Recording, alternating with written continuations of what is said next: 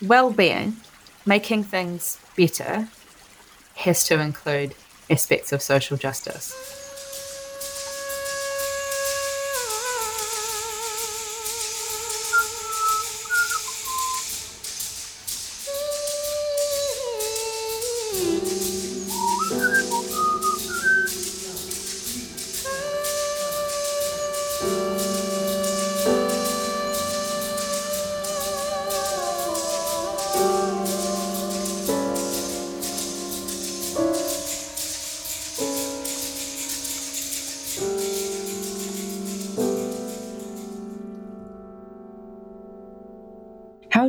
Maintain good relations with each other?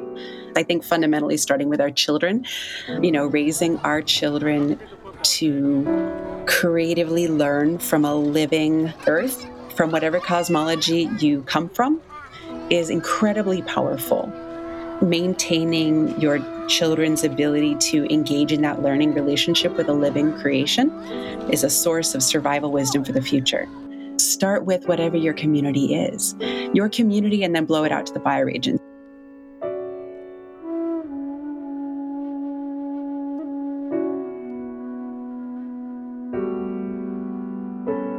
So the more we can build relationships with each other, the more we have possibility to break up those crazy big things that are destroying the world. And the more relationships we build with land and each other, the more we'll know how to take good care uh, and heal from these wounds of the past and provide food and water and shelter and like and, and like health for our children like we all, mm-hmm. all want at the end of the day right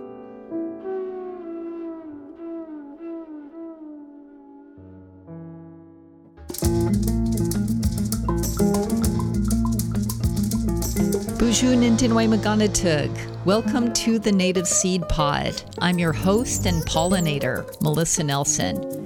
I'm excited to introduce you to a new special podcast series and partnership as part of our Native Seed Pod Season 4 Knowledge Symbiosis.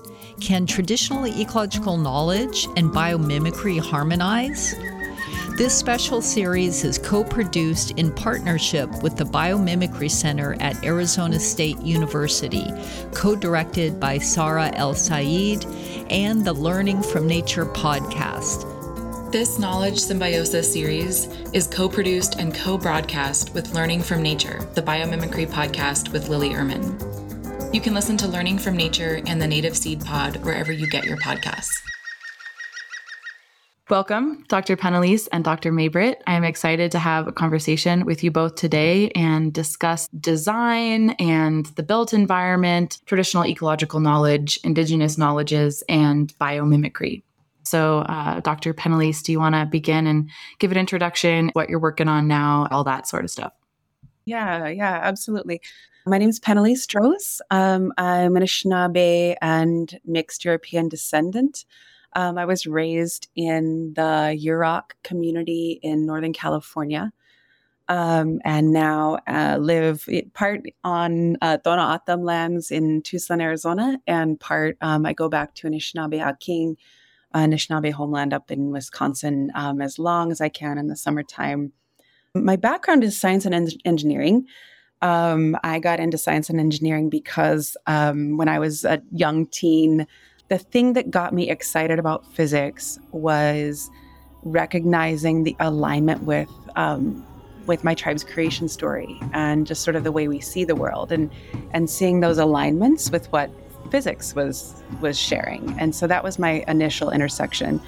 Um, and so everything unfolded and and you know my entire academic career has been science based but it was driven by um, just the fascination at the alignment with um, science, uh, scientific research, and even like best practices. Uh, you know, my master's and doctoral were in engineering fields, um, and the alignment of best practices in engineering and design, um, and what I understand to be my tribe's way of approaching things and design and you know applied knowledge. So that that's been my intersection. I didn't continue. I do have a doctorate, but my work has not necessarily been academic. I ran an organization for a number of years uh, focused on doing um, in uh, Indigenous design work, supporting our communities, families, nations to do spiritually and culturally based infrastructure design and development. Um, so I did that for a number of years, and now I work with Ending Collective,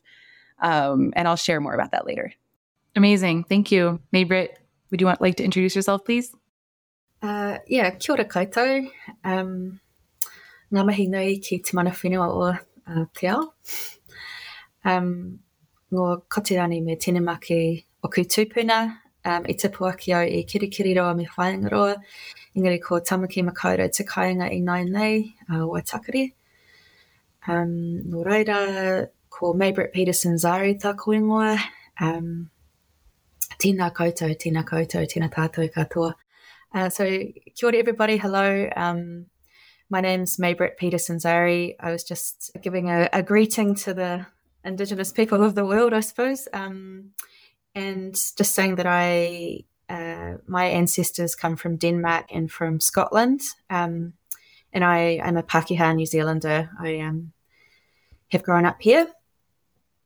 Uh, so I'm not an Indigenous person. I'm a, um, we can say tangata tiriti here in New Zealand, um, a person of the treaty. Um, and yeah, I was just saying where I was from basically.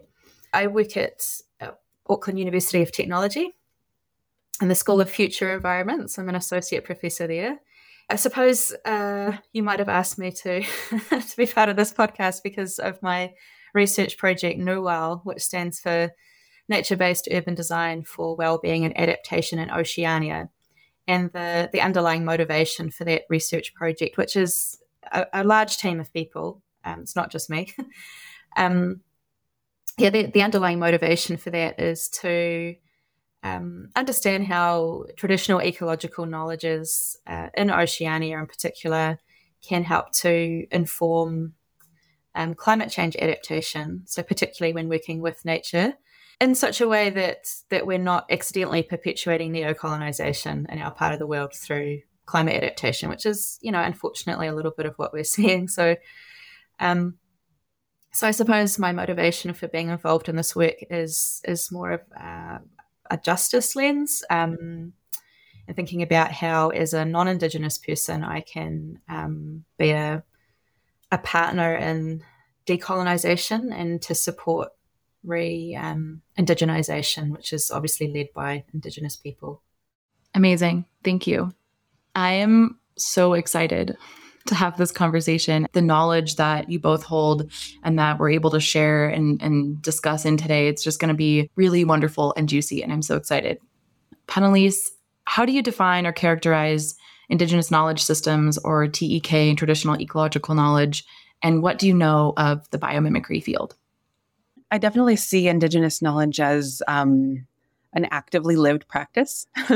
so, um, just the the the knowledge gained from living with and living from uh, your homeland, um, but also built on the foundation of um, of ancestral knowledge.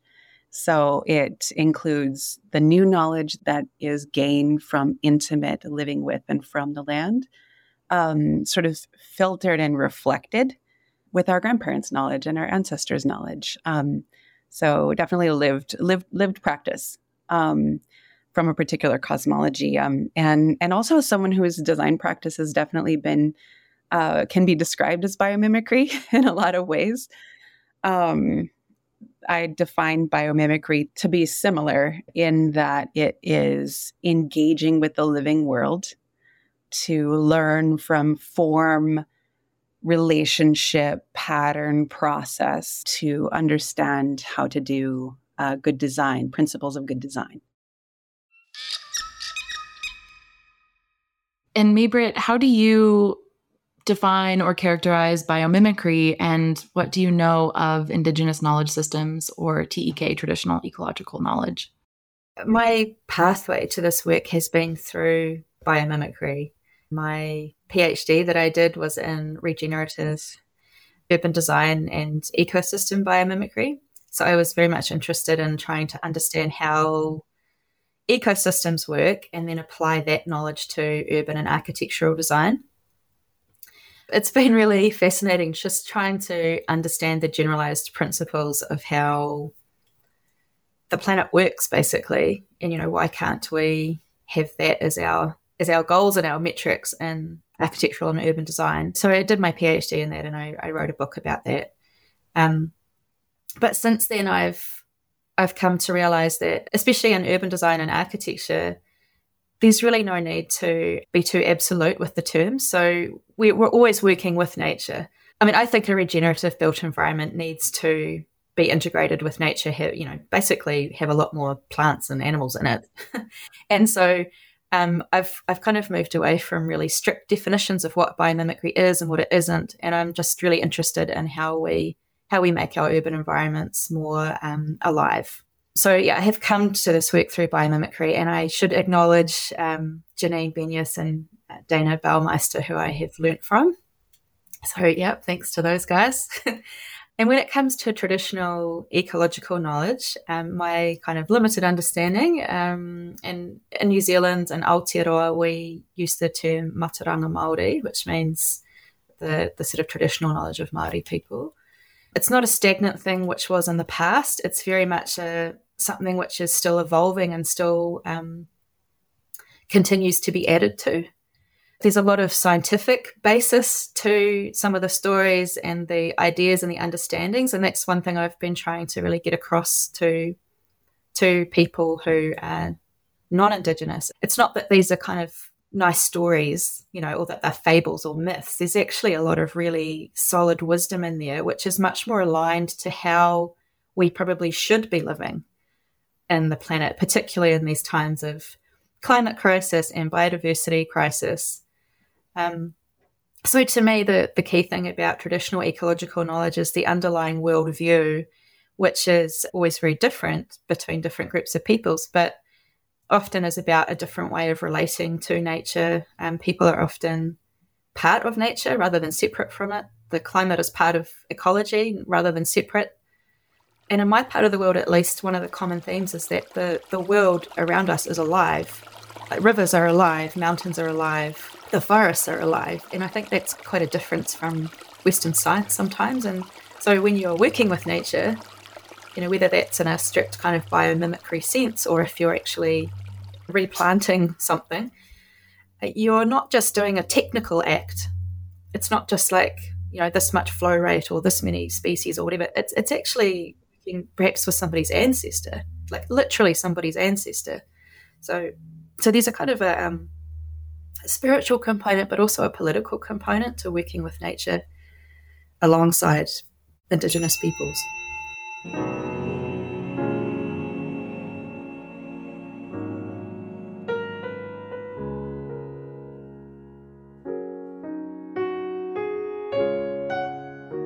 Yeah, that actually gets at some of this deeper conversation that the folks in the biomimicry space um, as an educator, I'm, I'm, kind of in this space, and folks who are like practicing biomimicry, so to speak, are sometimes missing, at least in the media, when we see these glorious, beautiful examples of biomimicry. Sometimes there's a, there's a lack of understanding that we are nature, and this needs to be a reciprocal relationship. It can be a lot of the same extractive mindset and practice, and I think that's for me at least a, a really important part of these conversations, like actually people have been learning from nature and are in relation to nature and we need to have conversations with them and learn from them and respect them and understand their perspective because it's so important. Um, and as a uh, daughter of eastern european immigrants on the land of arapaho ute and cheyenne peoples uh, now as somebody who practices biomimicry i think it's really important to yeah to have to have that mindset to to be constantly learning how am i in relation to nature? What is nature? And so that's my next question and maybe i think you you spoke to this a little bit. PennElys, i'd love to hear your thoughts. How do you define nature? And then um, i'll pass it on to Maibritt as well. Um, uh, you know people people around me sometimes like laugh at my my pause and my cringe around the term nature. um, I I typically use the word creation. Yeah, when I'm when I'm teaching or talking or like intersecting um, with other people um, because um, because that's how I think. Uh, everything is part of creation.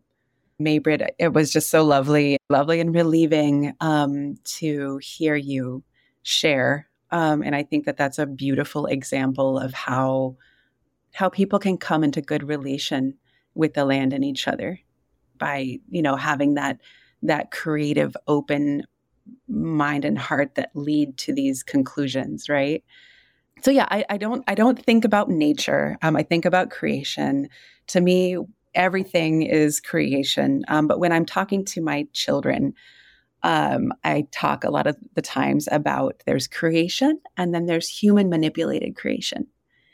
And um, and that yes there's there's a distinction there. You know there's a reason why you know we send you out to nature quote unquote to non-human manipulated creation to to gather your wisdom.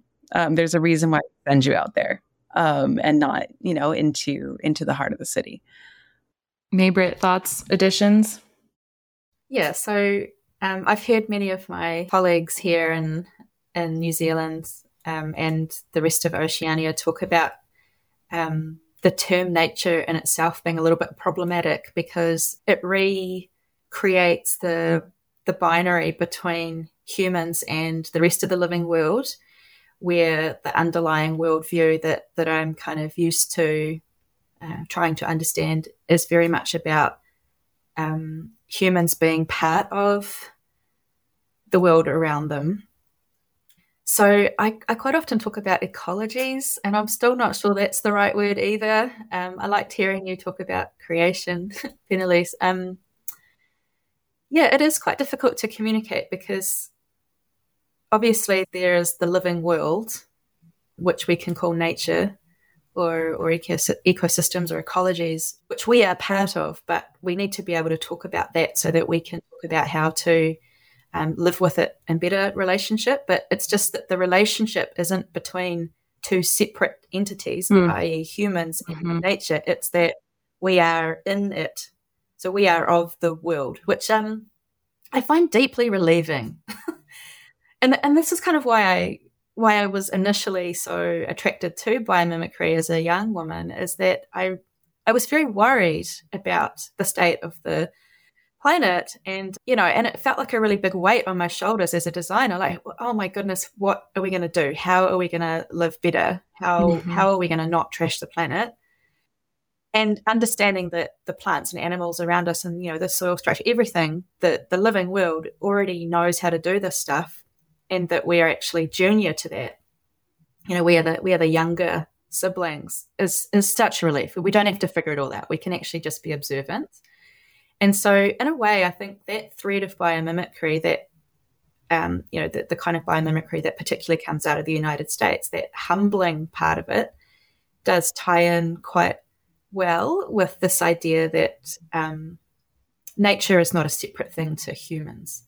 Yeah, you worded that so beautifully. Thank you. Yeah, I deeply align with the kind of hopelessness. Um, and I see this a lot in my students as well, who are undergraduates this the climate chaos, the climate anxiety, it can be so overwhelming. Um, and that is like, I think a lot of folks in the biomimicry space um, feel so attracted to it because it is this almost like coming home and realization that both we are part of this system and the system and these organisms, the ecology's creation offers advice for us for how to live um, we just need to learn how to listen.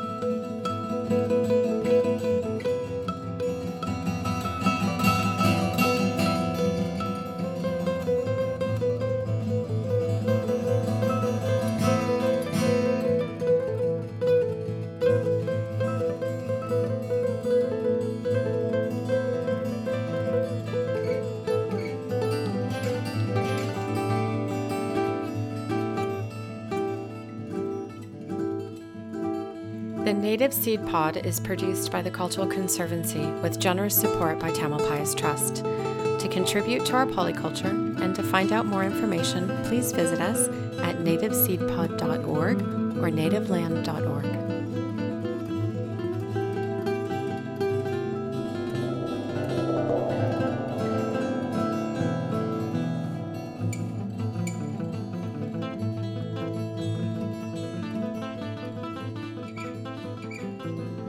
And that was deeply hopeful and humbling at the same time for me. It was like, oh, I don't need to create everything from scratch. I don't need to reinvent the wheel and design our way out of the, the hopelessness.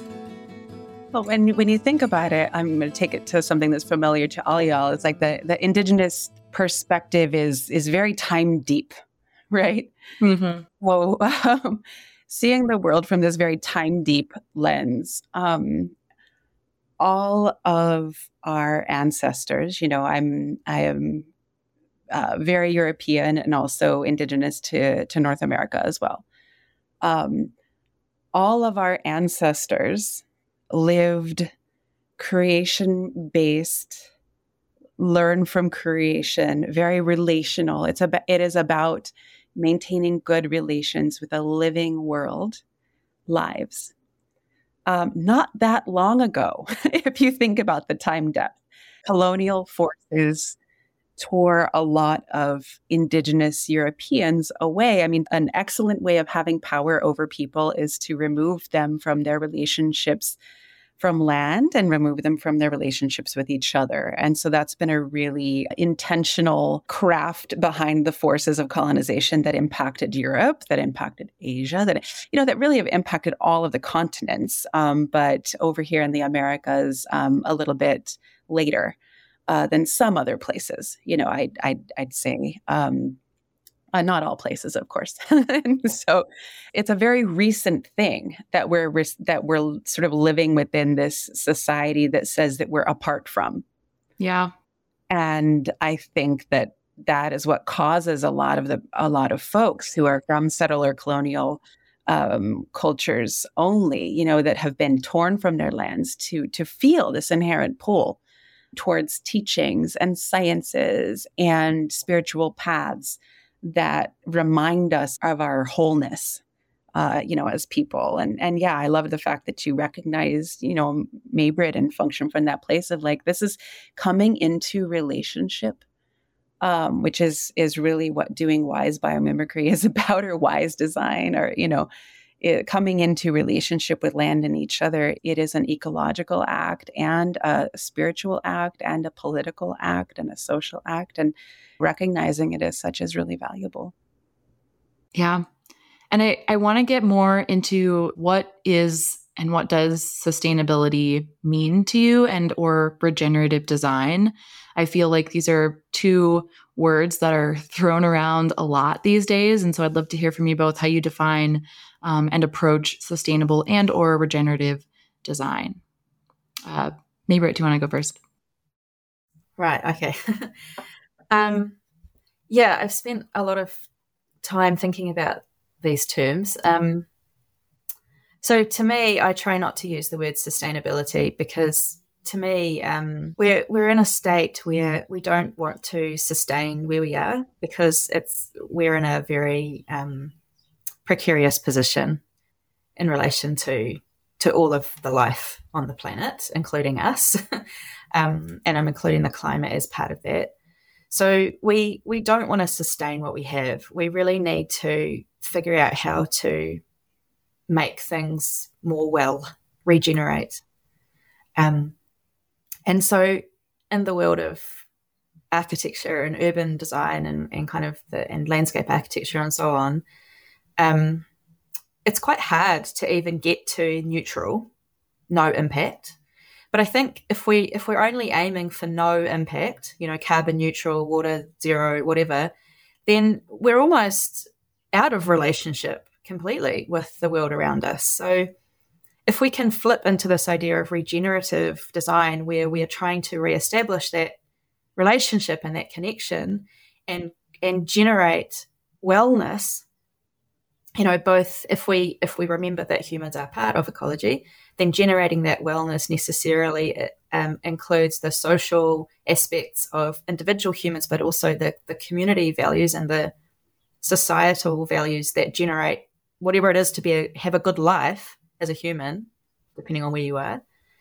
Um, that has to be in concert with um, ecological health and climate health, because the, you know those things are not able to be separated so um, to me, regeneration is is a much more ambitious but also necessary target. But it's also a lot more hopeful. So as a designer, if you're if you're in the space of um, oh, we need to cut this and cut that, and you know, less water, less energy, etc., rather than like, okay, what what do we need to do to generate health here?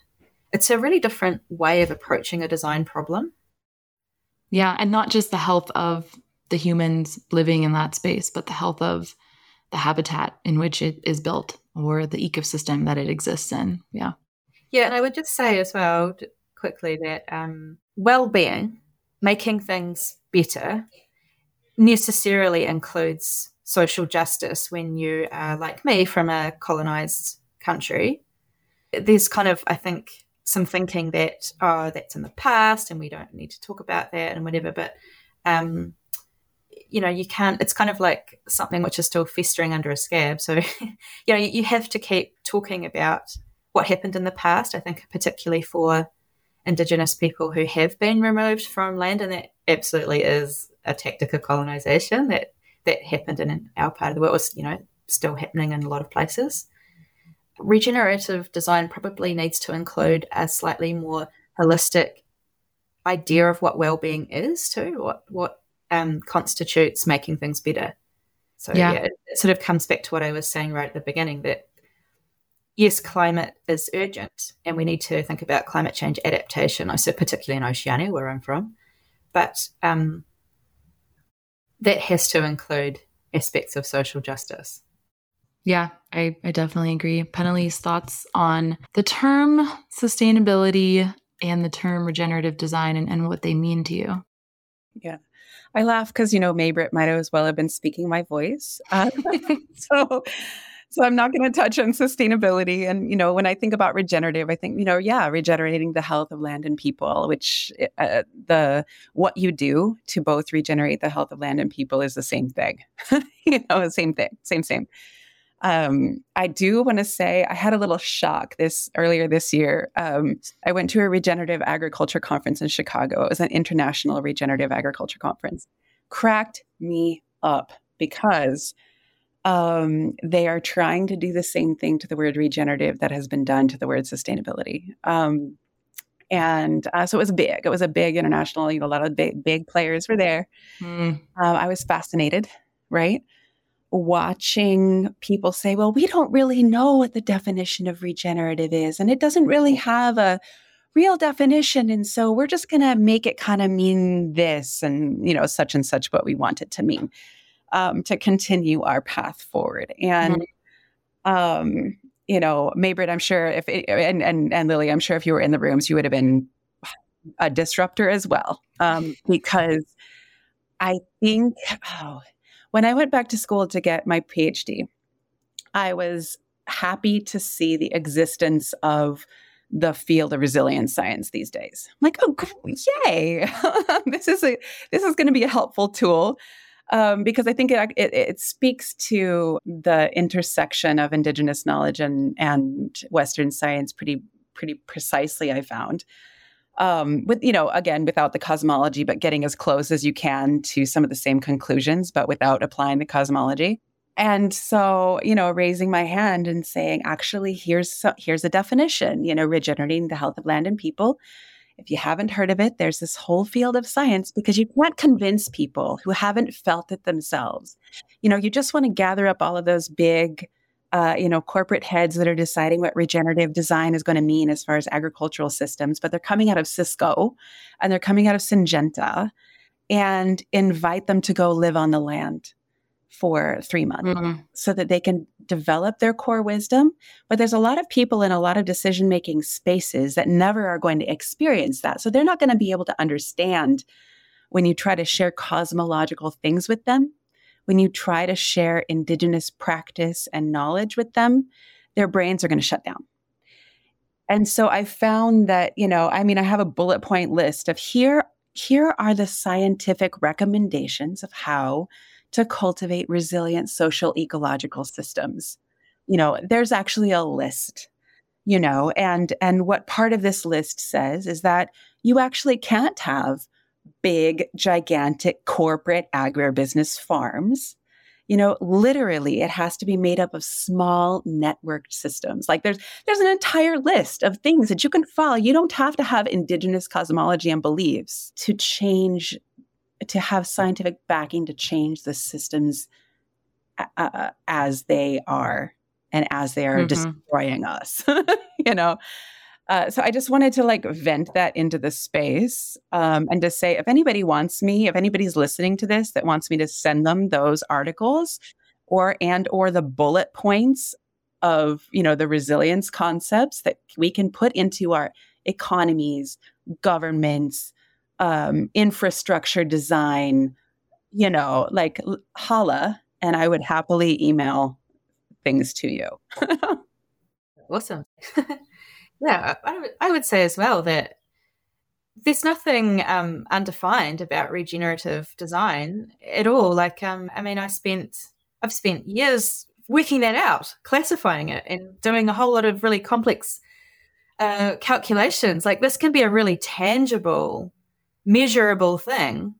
You know, particularly if you use the baseline of what is a healthy ecosystem on this site you know, often it's been removed. So you have to do some ecological history kind of digging or use an analog ecosystem which is nearby. But you can measure things very accurately using scientific uh, methods. And that can then tell you if what you've designed or what you're currently doing is in fact regenerative or not. So it's not it's not a wishy-washy thing at all. And, it, yeah. and in fact, it's much more tangible than sustainability as a term because sustainability isn't actually related to the ecological reality of the planet and of a specific site. Whereas regenerative architecture and design, which is, you know, probably other things too, maybe agriculture, you, you have these measurable baselines which are related to an actual physical site. And you can, it's it's kind of like, is this regenerative or not? Yes or no? Like it's very clear. I mean, from an ecological point of view, it's probably more difficult to to understand and measure and um, quantify the the social and the cultural and the justice side of it. But I think there are still ways to do that. And so, yeah, you know, Maibritt, you saying let's not get tied up on the term. Um, absolutely, and I. But I think that what I've heard everybody say here is doing design in a regenerative way requires learning and studying and um, humbling ourselves to be able to learn what it means to come into good relationship, right? What does it mean to come into good relationship with the land? What does it mean to come into good relationship with each other? You know, across uh, you know cultures and communities, and within cultures and communities, and governance structures, and all of that. And and so I think um, you know supporting work where we're defining what does it mean to be a good relative, to the land and to each other. That's something that can also cut across, you know, cosmological factors.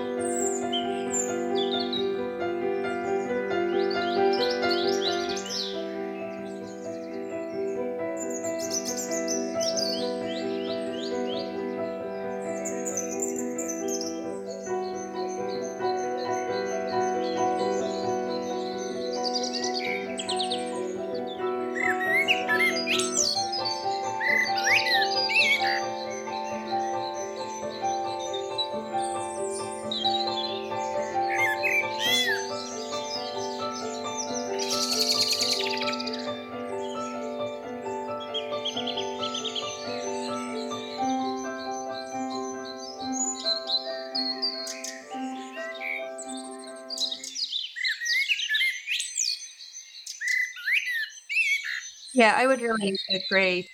And I, I talk to my students about this that just because something is called biomimicry, it doesn't mean that it's coming from the same motivation. And I think um, when you're um, you know when you're talking about who you are and what you're doing, why you're doing it with um, Indigenous people, you you have to really start with positionality. Like this is who I am, this is where I'm from, this is my motivation for engaging in this work.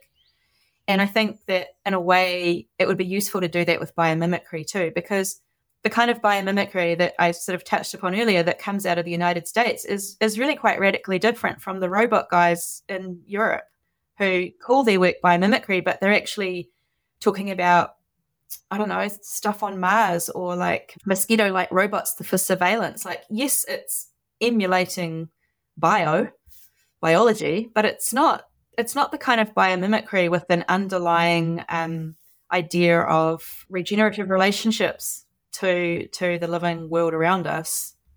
So um, I'm I'm quite wary of the term actually. Yeah, yeah, me too. That's why that's why I'm calling my podcast "Learning from Nature." Uh, the subtitle is the Biomimicry Podcast, but I very intentionally did not put that in the name Mostly because, yeah, it's like you don't have to know about biomimicry, the term, or understand even the methodology to be excited and feel connected to and build relationship with the natural world. And I think that's a really important starting place for a lot of folks, especially non Indigenous folks. This brings me to a big uh, talking point that I, I want to get at with both of you. And I think it's deeply connected to what we've been discussing. But what does a climate resilient community look like? Um, for you and for the work that you do? And how do we get there together? Yeah, um, climate resilient community, uh, big systems change, um, uh, small networked economies that connect people with the land and each other. Um, where in which decision makers feel the impact of their decisions. Anything that reconnects people with land on a tangible level and with each other is going to lead to regenerative outcomes. I think second level concept, you know, is um you know, infrastructure economies design that are based on care of land, water, and people. Um, that incorporate care of land, water, and people in all aspects will lead to climate resilience um, that allow people to remain connected to their homes and families. Um, and that takes priority over Junia, Junia money. Proper for a few, you know. So we, we got to we got to break it up here. We got to break up the big stuff. Yeah. Maibritt, how do you define a climate resilient community? And then maybe we can go back um, and and talk more about like how we can get there because I think that's my my biggest question. Like, show me the way. What's the path? What's the hopeful light?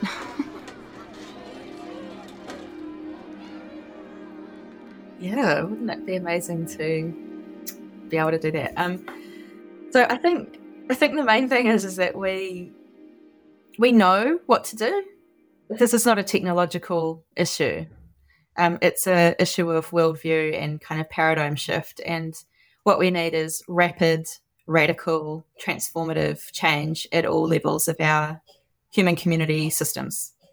We don't need a new kind of technology or a new way of organizing ourselves. I think the key thing is to try and tap into the traditional ecological knowledge of a, of a specific place. So, climate resilient communities look different wherever you go. Like the way that you would be in Arizona would be completely different than the way that I would be in Tamaki Makaurau, Auckland, and Aotearoa. But I think, you know, a, a few things. Um, a lot more biomass. So uh, just figuring out how we can live better with plants and animals around us. Um, you know, I, I, spent so long doing my PhD, and at the end, people said, "Oh, what, what's the key thing?" And I'm like, "Just plant more trees, basically." yeah, climate resilient communities, I think, are ones where people feel connected to each other, and there are ways to to create that. Obviously, um, where there's less dependence on um, or no dependence, you know, on private vehicles that are based on carbon fuels. Um, I, mean, I, actually live in a community. I live in a permaculture based community here in Tamaki Makaurau. And we don't have cars in our community; they're on the outside of our community, and just the the difference that that's made to feeling more to your neighbours, having safe places for children to kind of run around and go on their scooters, and I didn't understand the impact that would have on my daily life and my daily well-being until I lived here. And it saves so much room as well. We've got we, we kind of live in a big garden where there's lots of edible trees and, and we have water systems and you know it's not it's not perfect it's not utopia but um, there are stronger stronger ties within between people and that there's a stronger tie to the actual site to the land to the water to the wind to the sun of where you actually are and that you're designing with those things not against them. And that yeah that you include plants and animals and soil and the air into your community. Those are your um, you know your friends we want to have those things with us. Yeah. And this, it sounds so different than what is pushed as the ideal in the US right now, at least in this part of the world, in the westernized world, where your um, pride is on how much you own, how much land you can live on, which oftentimes is just one family. And I, I very frequently dream of a community based space where there's ch- shared childcare, shared food, shared, uh, you know, everything. And it seems so far off for so many folks like, you know, like me who don't grow up in areas like that and have access to understanding what that means. But I can see how it'd be totally, it would totally shift so much. Um, and so a big question I have for both of you is how do you see us getting there? Us as a collective i guess but also maybe just like smaller communities. How do we how do we get there? How do we build that? How do we start those relations or tapping tap into those relations?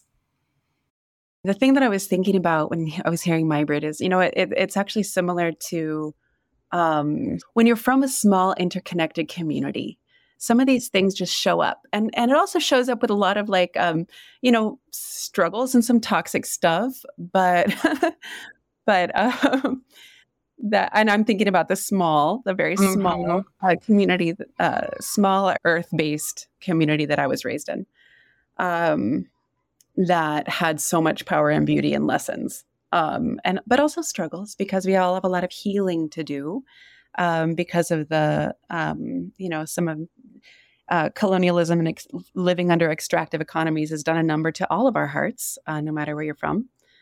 And um, I do find a lot of power when I look to some of our traditional Indigenous governance practices that were um, um, that are very relationship based.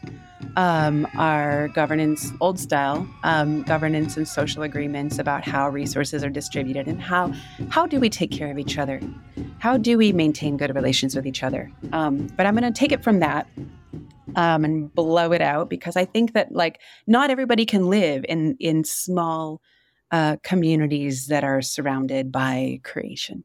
You know, we don't all have that access. I think fundamentally, starting with our children, raising our children to understand how to creatively learn from a living earth, from whatever cosmology you come from, is incredibly powerful. Maintaining your children's ability to engage in that learning relationship with a living creation is a source of survival wisdom for the future.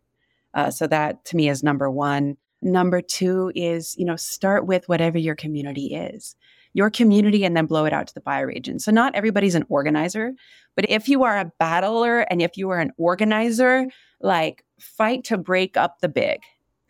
If you are a builder and a designer, organize food, water, shelter, energy, care. How are you doing that for your family? How is your community doing that? If you're in an urban location, Tucson, living in Tucson's been really fascinating to me because I'm a country woman, 300 person town. That's where I grew up. That's what I know how to live within well.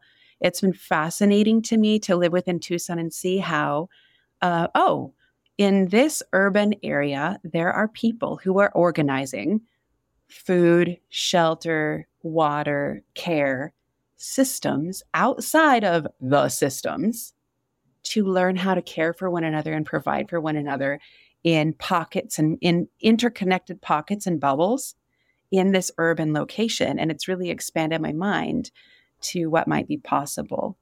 Um, but not relying on the uh, the powers that be that are making decisions about what what uh, industrial scale economies look like. They are not going to they're not going to create the solutions. Um, yeah, change is not going to happen fast enough.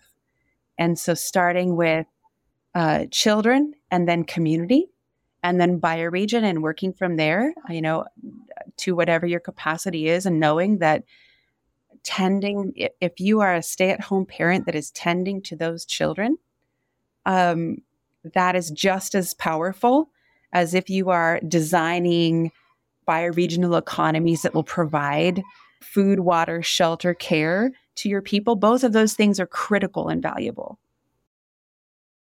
Mm, yes. Yeah, I, I agree. I would say that there's a lot of models. Well, in our part of the world, anyway, like in Aotearoa, there are there are already models for how people can live together in communities. Um, so yeah, papakainga is a is a term, um, and I have some really amazing colleagues who are focusing on how to reinstate papakainga both rurally but also in the city. So you know what what would a vertical community or papakainga kind of be like rather than a um, a more traditional rural kind of setting. So people like um, Jade Kake and Amanda Yates and Derek Kawiti and Fleur Palmer are all people people could look up. Um, I do think that there's a need for us to understand that most humans live in cities and that proportion is just getting higher and higher. So we need to figure out how to live well in cities, not just in rural small settings. And my the community I live in is actually in a big city. It's um, it's kind of like a suburb, but it's not it's not rural. Most people who live in kind of Western or developed countries, or whatever the correct term is, rich nations, um, live in these kind of nuclear family units, maybe slightly larger than that, but but quite small. So it might be kind of some adults and some kids.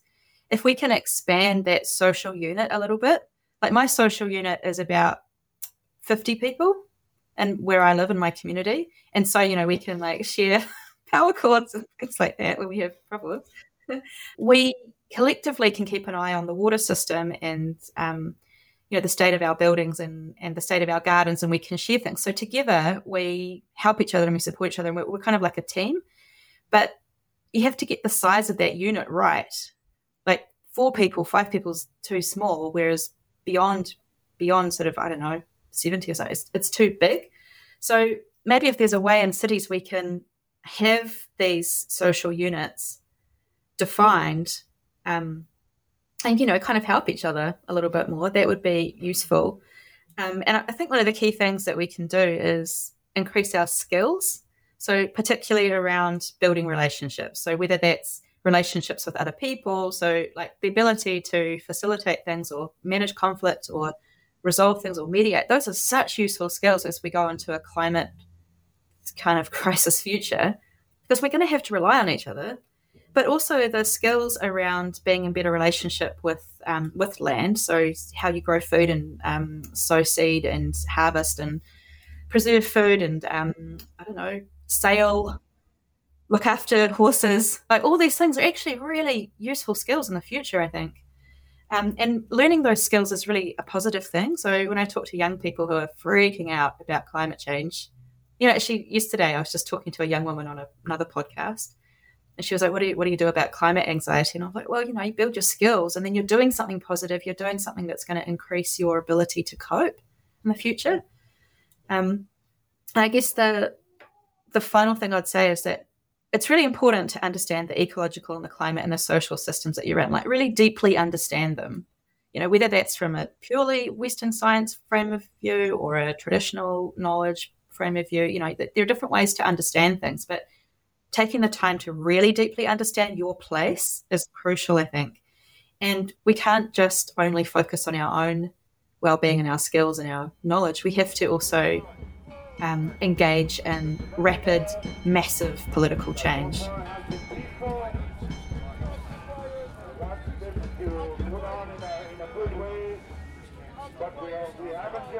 because, like I said right at the beginning, this is not a technological problem. It's actually a, a worldview problem and a political problem. So anything we can do to shift that, I think, is probably a good pathway towards climate resilient communities. Yeah. um, that is how to heal from colonial violence and extractive economies, tearing us from land and tearing us from each other and the wounds that we all carry and the traumas we all carry uh, and that the land carries are all a result of that. And so, learning, um, you know, maybe I really appreciated what you shared. You share really important words. I just underscore and back everything that you that you shared um, from a heart and soul perspective you know, again, there's nothing more powerful than a person taking the time to come into intimate observation and relationship with creation.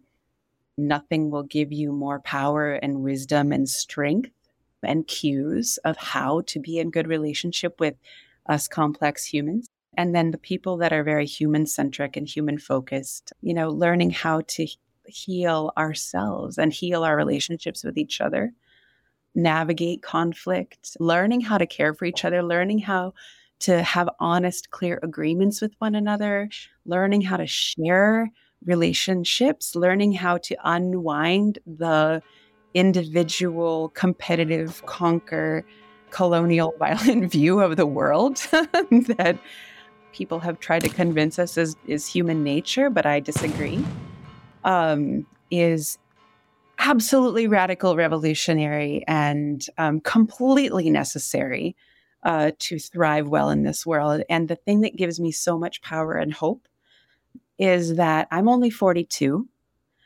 And when I was 20, nobody was having these conversations outside of our little radical groups in our communities. But now these conversations are being had at larger and larger scales. People know. So the more we can build relationships with each other, the more we have possibility to break up those crazy big things that are destroying the world. And the more relationships we build with land and each other, the more we'll know how to take good care uh, and heal from these wounds of the past and provide food and water and shelter and like and and like health for our children like we all mm-hmm. all want at the end of the day right yeah mm. That was powerful. Thank you. maybe other thoughts on the importance of relationality and building relations? Uh, yeah, thanks, uh, thanks, PennElys. I really, I really appreciate your words too. That's awesome. Um, yeah, I think I, I heard or read something somewhere that the most radical thing you can do is grow your own food at the moment in this in the society that most of us find ourselves in. Um, I, I kind of also think that one of the most radical things you can do is engage in in decolonization, especially if you are a, a, settler like I am. You know, I'm I'm not an indigenous person, and so the the ways of healing are different. Um, and I think coming into a better relationship and and truly understanding the history of a place and um, you know the continued ongoing impacts of colonization is, is a really incredible thing to do. If we're serious about regeneration, we have to really look to ourselves. How do we regenerate or make ourselves more well? One of the ways is to find greater meaning in life. And to find greater meaning in your work or your relationships with other people or whatever is to um, create deeper relationships. So whether that's with with plants, you know, or with animals, or with other humans, or with other cultures. You know, that's a really great way to regenerate your own self and be a healthier person to then kind of do this quite hard work of dealing with climate crisis, you know, dealing with this radical transformative change that we need to all engage in. You talked about intimate observation, PennElys, and to me, uh, you know, with my limited understanding, it, that seems to be the basis of a lot of traditional ecological knowledge or indigenous knowledge is that the people have been able to slow down and really look and really hear and really feel what is happening in that place. It's observation, it's not some kind of um, new age magic or something. It's a very um, scientific act, you know, really observing properly where you're from. And so if if there's a way to slow down and to create more meaningful relationships with all of life around you, you have a better relationship with yourself too, I think, which helps with that healing process. Yeah. Hmm. And I just want to say, I hope this is okay, uh, Lily, um, that that I have I have many colleagues and many people in my research project who talk about these things much more eloquently than me. And I would just really love if somebody here is listening and they want to know more about uh, Indigenous thinking in this kind of space from Oceania, then the NUWAO podcast series features the work of of people who are Samoan and Fijian and Maori and Nivan, who are Indigenous peoples from this part of the world. So yeah, look that up. It's N U W A O. That is a great segue because I want to acknowledge our time. The last point I would love for you guys both to speak on is what are some current projects that you're working on or spaces you're working in that are giving you joy and or hope? Raising my little children um, and also supporting my newly adult children to navigate this world and retain their power and contact with the spirit and the earth and their visionary drive and you know supporting supporting those youth and and also my work at NDN Collective is is exciting. I'm designing curriculum and resource libraries, and I'm pulling together shared peer learning networks to facilitate this kind of you know vision design uh, implementation of spiritually and culturally responsible infrastructure development economic development and and also healing work and so that feels really meaningful and purposeful uh, for me right now and PennElys, where can where can folks find that? Like what what's the website? Yeah, uh, NDN Collective is ndncollective.org. Yeah, my old design organization is sustainablenations.org. Wonderful. Thank you. Maibritt, any projects, spaces you're excited about, things you're working on? Yeah, so there's there's NUWAO obviously, and um, that website is www.nuwao.org.nz. Um, and there's there's a lot more about the other people involved in that project up on there, and some of our publications and um, projects, including design competitions and symposiums and podcasts and things. Um, and that's been a really great project to work on, distributing the funding to the people who are doing the cool work in a way. And, um, and getting to go to some really amazing places and talk to some some Indigenous communities across the Pacific. Uh, we've just come back from New Caledonia, actually, which has been great. I'm working as well on an urban biodiversity project uh, with with a different set of colleagues, and um, it's great that some of those some of that thinking is getting into the mainstream, and that um, there's some some thinking that what developers are doing isn't really okay anymore. And, you know, how do we facilitate that change? Yeah, and I, I suppose on a on a personal level, things like um, getting into my garden and looking after my children and continuing the the work of self healing is um, things that I find meaningful too. Thank you. And I'll just share some last words of gratitude for you both for this really lovely conversation. I feel really grateful to be in this space and to have learned and shared thoughts and ideas and received a lot of new information that I'm excited to do some learning and looking up on my own. Thank you both so much. Yeah, thank you, Maibritt and and Lily. Uh, it's been a real gift to have this conversation. I'm so excited to continue to learn more about what you're up to, Maibritt, and um, yeah, and follow both of your work. Uh, wonderful. Yeah, kia ora, thanks. It's been really lovely to meet you both. I'm really grateful for the opportunity to share some of the work that I'm involved in. So thank you very much for the opportunity.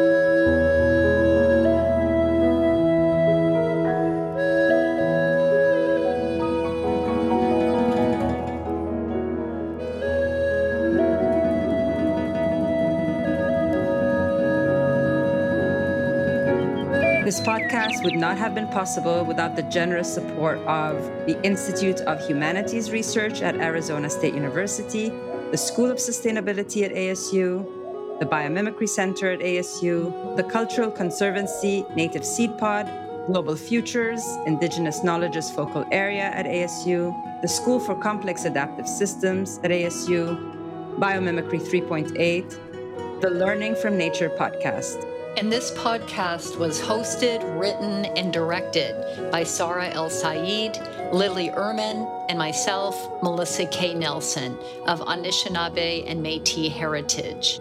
And this podcast would not have been possible without the amazing teamwork of the Cultural Conservancy's Native Seed Pod. We thank the producers, Mateo Hinojosa, Mestizo Quechua, and Sarah Moncada, Yaqui. We thank the co producer, Raven Marshall, Dakota Lakota. Audio engineer, music, and soundscaping provided by Colin Farish, and partnership coordination by Alexis Stanley of the Dene, Acoma, and Honduran peoples. Thanks also, for they all contribute to these conversations, this work, and our lives. To the soil, microorganisms, food forests, seeds, ocean coral, redwood trees, rocks, rivers, birds, stars, people, places, and all of our kin. Chi Miigwech, we thank you so much for listening to our podcast. Shukran. Thank you.